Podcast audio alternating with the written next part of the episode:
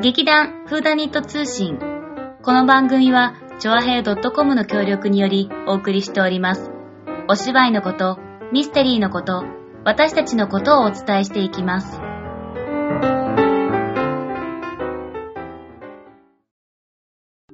はぁ、始まりました。立花沙織です。さつまいもです。劇団フーダニットでーす。あれ？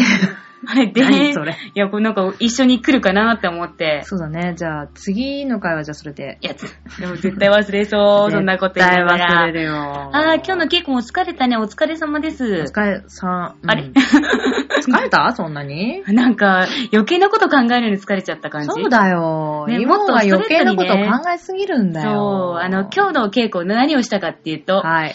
あの、噛まないようにする練習はしたかな。したね。でエチュード。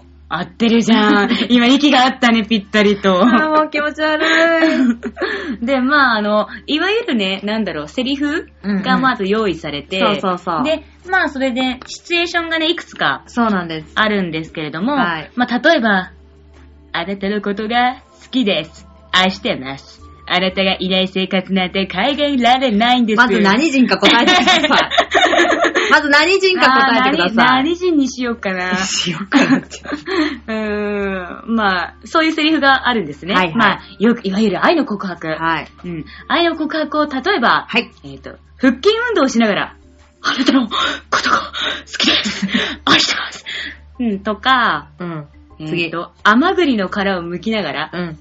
ガリガリガリ、ガリ、ガリガリガリ、ガリ、パコーン。甘栗メインなの？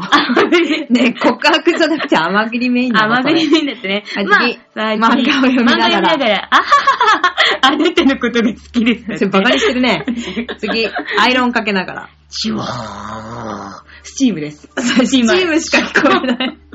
いや、だってさ、うんなんだろう、これ確かに人がね、いて、見てやるんだったらね、その動作とか、うん顔のね、うんあの表情とかでわかるけど、声だけこれ。うん。声だけで伝 え頑るの張りなよ。声だけで伝えてみなよ。だからそうすると効果音がね、やっぱり出てくるわけで、ほんと。ほら、はるちゃんがバカにした目で見てる。そう。座長が。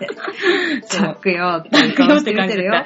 ま まあ、あ、そういうシチュエーションがいくつか決まった中で、まあ、このセリフを言うとどうなりますかっていうのも含め、まあ、このセリフを吐くことであるシチュエーションに注目しすぎず、セリフも注目しすぎず言ったらどうなるみたいな、なんかちょっとよくわかんない説明になっちゃったけど、まあ結局、なんかまあね、うん。こうシチュエーションと真反対の行動をしながら、どれだけ面白いことが言えるかっていう。面白いことなの？面白いのことなのか、これは？まあ、なんていうか。まあ全く違う動作とうん全く違うセリフを、うん。まあ同じところでて、ちゃんとシチュエーションもうんバッチリ決めて、うんその嘘にならないような展開をしようっていうエチュードね。そうです。ピンポン丸出ました。はい。うんという、まあ、訓練で、まあ、エチュードを今日はいたしました。うんやっぱみんな順番で、うんあ、順番じゃないや。できた人からだったんだ。そうだね。私後半全然できなかった。焦点みたいだったね。はい。できた人から手挙げて、みたいな。はーい、みたいなね。はーい、みたいなね。そう。まあ確かにこういうのってさ、早い者勝ちっていう、まあそうね、ネタが出たもん勝ちだよね、これはね。そうそうそううんで、考えると考えるとさ、もう余計に全然さ、うんどうしようどうしようって思ったら、うんあ、やろうと思ってたのやらやられたみたいなとこそうろもあったりするから、うもうほんと私全然後半ポゲーっとした。みんなもじーって見てて。そうだね。頭固くなっちゃったね、今ほんと、どうしたのやっぱ大人になるってこういうことなんだろうババアになるってこういうことあ、だババア、そうだ。もうそうだよね、ルー。うん。うん。まあ今日はそんな稽古、はい。いろいろやりました。いたしました。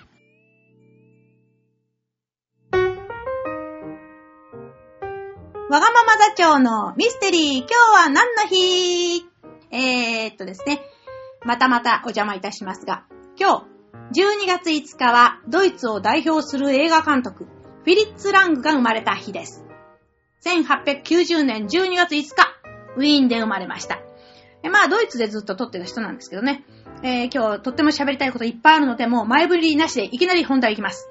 えーフリフリッツ・ラングさん。えっ、と、サイレント映画の末期から、あの、陶器のね、初期に、あの、娯楽園映画いっぱい撮ったんですけど、その、あのー元となったですね、これから、これ以後の映画の元となった大巨匠です。じゃあ何を作ったかって言いますとね、あのー、3つありまして、サイレント映画の大長編犯罪映画、ドクトル・マブゼ。それから、SF 映画の古典的な大傑作、メトロポリス。そして、えー、これ、ここからトーキーなんですが、トーキーってあの、声の入ったやつね。音が出るやつね。で、それの、えー、初期のサスペンスサイコスリラーの元祖であります、M。で、まあ、えー、脚本はすべて奥さんだった、あの、テアフォン・ハルボーさんっていう人が書いてるんですけどね。この3本、これがもう歴史に残る大傑作と言われております。で、まあ、この3本だけでも十分、あの、大監督なんですけども、まあ、ユダヤ人だったために、あの、途中でフランスに亡命して、それからアメリカに渡ってっていうことで、アメリカに行っちゃったんですが、それから後も、あの、たくさんあの、B ムービーで、あの、フィルムノマノワールっていうあの、犯罪映画をね、いっぱい撮ってます。えー、この、今の3つの3作なんですけども、これがですね、全部あの、すごい話なので、どれ話してもまあ1時間は話せちゃうなって思うんですが、まあじゃあ、だからちょっと簡単に全部一つ1分半ぐらいで。えー、まずですね、ドクトル・マブゼっていう、これなんですが、変装の名人で催眠術の名人っていうね、この大犯罪者、えー、マブゼが部下に命じまして、あの、列車の中で乗客の一人を殺して、ドイツとスイスの間で結ばれた経経済協定の、その、書類を盗ませる。というところから話が始まるんですね。まあ、このなんかね、あの、ぐってこう、ゴムみたいな剥がすと別の顔が出てくる明智小五郎みたいなね。まあ、そんな感じなんですけどね。で、あのー、まあ、この映画ね、今更見る人いないと思うんで、ラストシーンちょっと喋っちゃいますけど、あのー、最後のところで、こう、地下の、地下の部屋の中に、マブゼさんがこう、閉じ込められるっていうか、追い詰められちゃうんですけど、そこにね、偽札の山があるんですよ。それにね、渦漏れちゃうの。でね、その偽札の山の中でこう発狂していくっていう、このシーンがね、もうこれ、サイレントだから音はないんですけど、すごい迫力なんです。ここはちょっとね、見たんですけどね。えー、の、1922年に作られた映画で、なんと2部構成で270分。ノーカット版ですと297分っていう記録があります。4時間半以上ですかね。でも、それにもかかわらずですよ。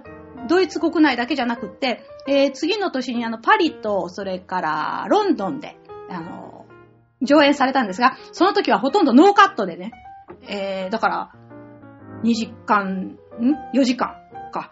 これ、大ヒットしたんだそうです。えー日本では、あの、やっぱり、その、23年、1923年に、あの、全15巻、15個のこう短編にこう分割されまして、で、それを、のなんか、連続上演するっていうような形で、あの、公開されたらしいです。でもこれも結構大ヒットしたらしいんですけどね。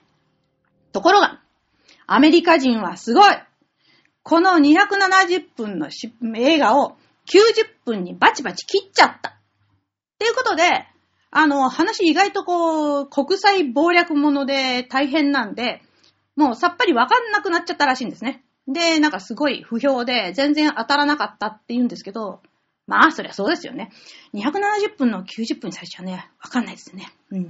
で、えー、まあ、それで次がですね、そのメトロポリスっていう、これも素晴らしい作品なんですね。あの、モノクロサイレントです。ただ、1927年に公開されたもので、でも、SF 映画の原点にして頂点とまで言われている作品なんですが、あの、これがですね、幻の名画でして、もともとやっぱり2部構成でさ、各3時間半っていうから、えっ、と、全部で7時間。いや、その、あまりにも長いっていうことで、アメリカのパラマウントがすぐ買い取ったんですけど、もう、その、監督ラングの承諾なんてなしに徹底的にバシバシバシバシ切っちゃいまして、114分になったんです。7時間の映画が2時間弱ですね。で、ドイツでプレミア公開した時が210分あったはずなんですけど、でもこれが、あの、ちょうどもう、戦争もあったり、なんとかっていうことで、もう散逸しておりましてね。で、今、残ってるのは、最長で150分ということです。で、今はそれが DVD になって発売されております。まあね、これ、まああまりにもすごい作品なんで、ちょっともう、えー、ちゃんと話したいんですけど、そこはほっといて、えーなぜこの作品を作ることになったかって言いますと、1924年のクリスマスにですね、あの、ラングさんが初めてニューヨークに行ったんですって。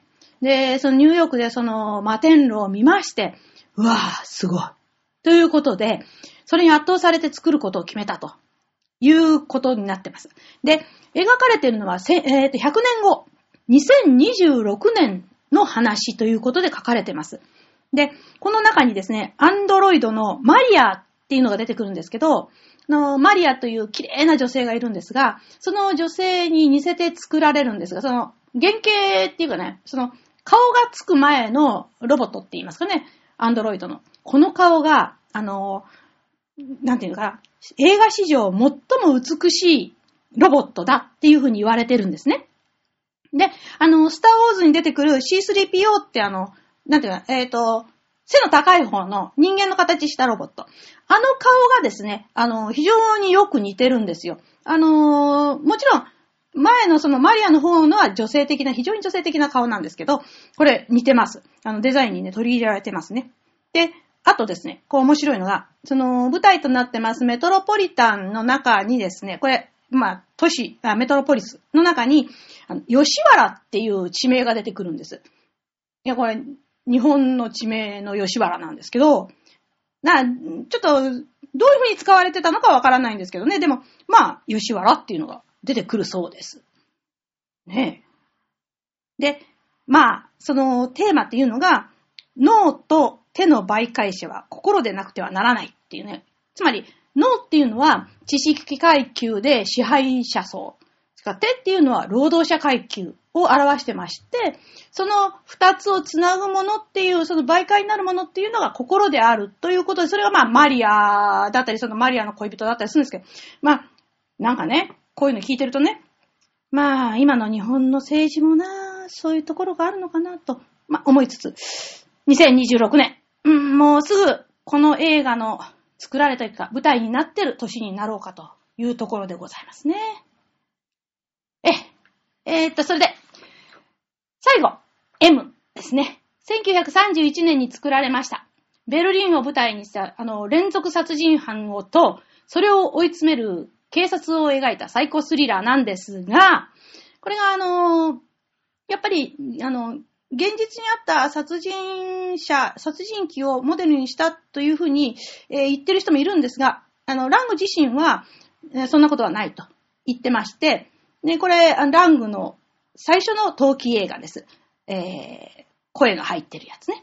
で、ところがこの BGM は全く使われてないんですね。音楽が全く使われてない。で、その、主演のピーター・ローレって、これが、まあ、とてもハンサムな素敵な方というので有名だった人ですが、この幼い少女ばかりを狙う連続殺人犯の役やるんですけど、この人がその作中でグリーグのあの、ペールギュント組曲という中の山の魔王の宮殿にてっていうのを口笛で吹くんですよ。で、この口笛がすごく効果的なわけですよ。他に何の音楽もないところに口笛だけが流れるんですが、で、これが犯人が捕まる手がかりになるっていうことでね。ところがこれですね、実は、その警察じゃ拉致が開かないからというので、市民とその暗黒街の犯罪者たちが、みんなで犯人を捕まえようとするんですよ。で、警察の捜査本部の様子と、それから民間のっていうか、まあ、ギャングたちの、なんか、捜査本部の様子が、こう、変わり番号に描かれるみたいなね、ちょっと変わった、あの、手法の斬新なものでした。で、題名の M っていうのは、マーダー、殺人者の頭文字の M なんですね。これはちょっとあの、目の見えない方が、その口笛をヒントにして、彫刻だったかな？中でこう、M っていう字を書くっていう、その、うところがこう、手がかりになっていくというようなね、こういう映画でして、まあ、この SF、それから、この、なんかサイコスリラー、こういうのの原点となってる、すごい人なんですよ。で、最後の作品は1960年に自作のその、えー、怪人マブゼ博士っていうのをリメイクしたものなんですけど、1965年にゴダールの、あの、軽別っていう映画がありまして、それはあの、映画界の裏側を書いた作品でですね、あの、まあ、ちょっとこう、なんていうの、ノンフィクションっていうか、ドキュメンタリーみたいなやつなんですけど、そこに、えー、フィリッツ・ラングが、フィリッツ・ラングという役で特別出演しております。まあ自分自身で出たってことなんですけどね。で、あのー、3年前かな ?5 年前かな？フランクフルトの映画博物館に行った時に、ちょうどあの、メトロポリスの特集やってまして、そのアンドロイド、マリアの模型が展示されてたりとか、それからその断片がね、こう上演されてたりとかして、あとてもこう面白かったんですけど、その時あの、ちょうどドイツ映画100周年っていうことで、記念切手の小型シートが出てたんですね。で、その1シート3枚の切手デザインが、すべてそのメトロポリスのシーンから撮られていました。っていうね、これがね、素敵だったんですけど。またなんかこうね、古い映画も見たくなっちゃいますね。ということで、わがまま座長のミステリー、今日は何の日でした？はい、というわけで、うん。007だって。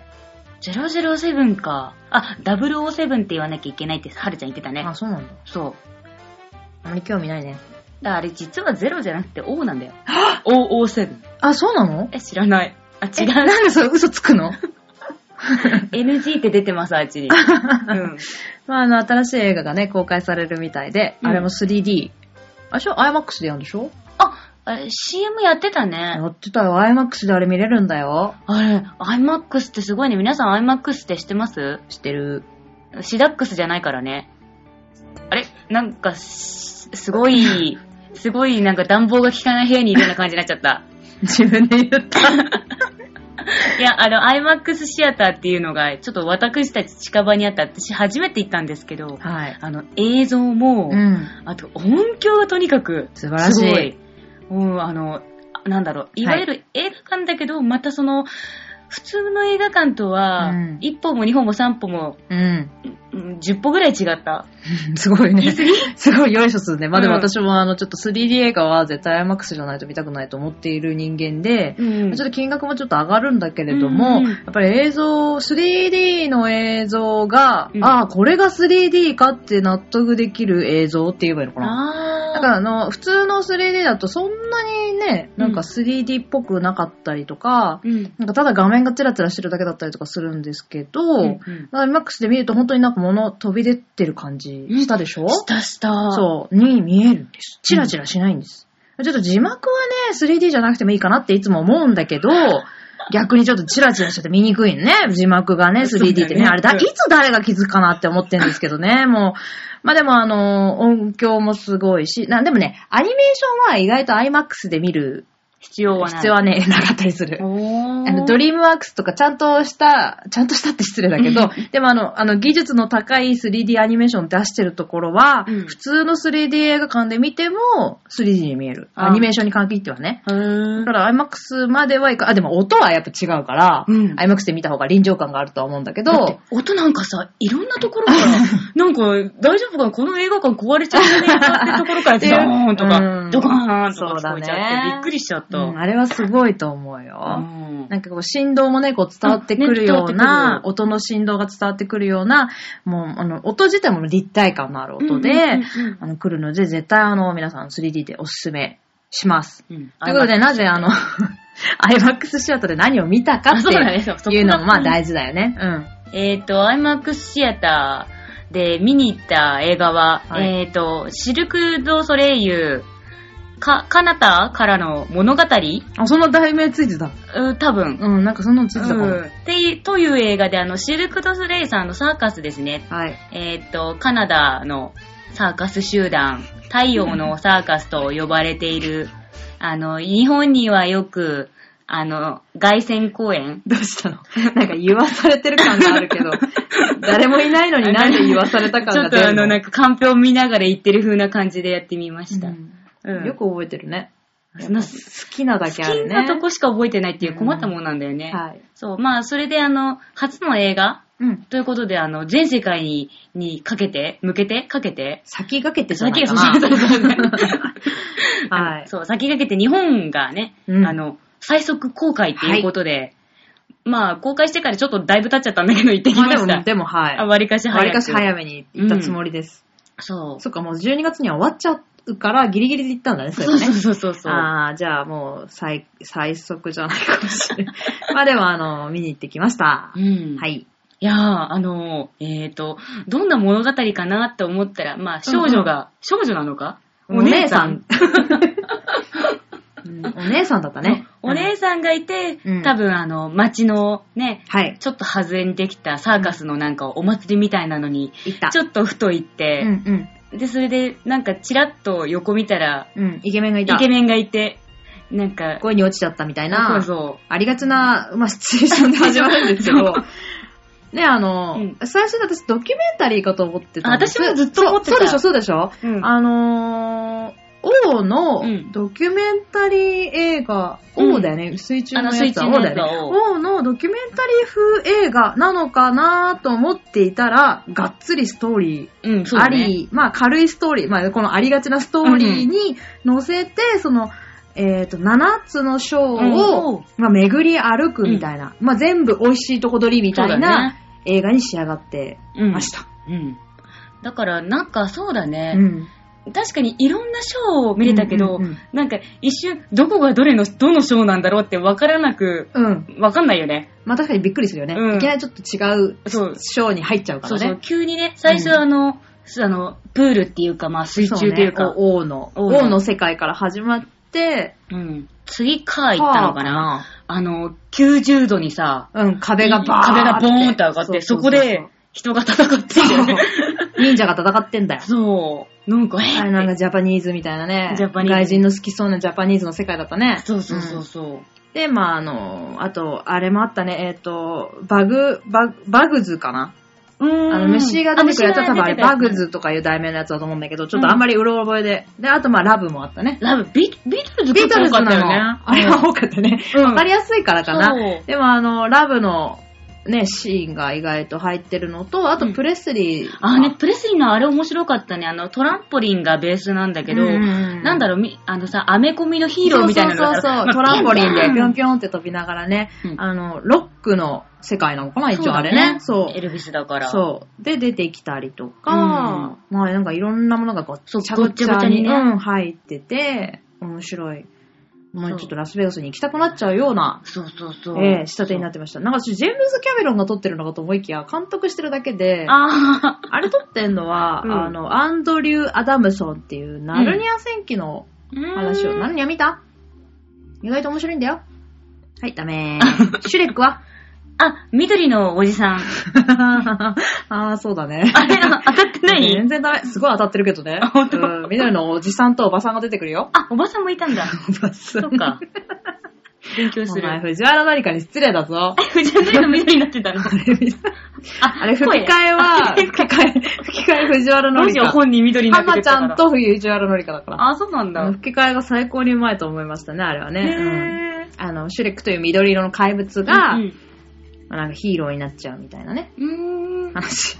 あの、最後は、あの、まあ、その、探、ね、そのお嬢さんが、うんその、シルク・ド・ソレイユの世界に迷い込んで、その、愛しのダーリンを探すみたいな、うんうんまあ、ありがちなストーリーで、うんまあ、いろんな世界、そのシルクの世界を回りながら、その男性を探して回り、うん。まあ、最後は出会う。うん。で、愛のエアリアルみたいな感じだよね。そうだね。なんか、急に、あの、急にすごいさ、プロの顔にプなっロの場ですね。そう。なんか途中までは、そう、すごいなんかちょっと素人、素人ってたら、あどけないそうあどけない少女の感じだったのに、うんいきなりプロっぽいことが始まっちゃったから、ちょっとびっくりしちゃうよね。でもなんかもうこれで、あ、もうすぐ終わりなんだなっていうのあそうが分かったねそれはすごい伝わってきた。うんうんなんかこう、エアリアルを下から見るっていう構図ってあんまりないから、ちょっと新鮮な感じはしたね。うんあの、ちょっと、あ、エアリアルって真下から見るとすげえ迫力あんなっていうのが見えたんだけど、どうなの？エアリアルってやっぱ愛を表現しなきゃいけないものなのかね？愛以外の表現方法ってないのかね？あのね、私多分、すっごい考えちゃった。男男女ペアでやっちゃうとどうしても愛が生まれちゃうんだよ。で。もあれやっぱ、あの、あの感じやっぱ男女ペアじゃないと、うん。なり得ない、こう、ポージングとかがあったりするもんね。うんあるあるうんだからそれはしょうがないんだなって思いながらも、うん。なんかエアリアルは愛しか表現できないのかなってちょっと疑問に思った展開でした。だって、男女の愛しかいつも表現されないから、ちょっとたまには違うのやってほしいなってあ違うシチュエーショいう、ちょっとあれがあるんですけど、なるほどね。でもすごい綺麗だったし、うんうんうん。あの最後、多分あの、なあの人たちもきっとどっかの多ショ分ねそうーに、出てるんじゃないかな。多分出てる方なんだろうけど、ちょっと私たちはそれはリサーチできず、どっかにいるんだろうな、ぐらいしか 分かってないんですけれども、まあ最後はその、ね、あの、エアリアルを、いろんな角度から、あんまり見たことないような角度からうん。見て、迫力満点みたいな感じで、うん。じゃーんって感じで終わる話です。そう。ええ。だからとてもうん。み見るとますます、うん。本場が見たくなるよそうう、な。本場が見たくなる。うん。ね、ちょっと来年は、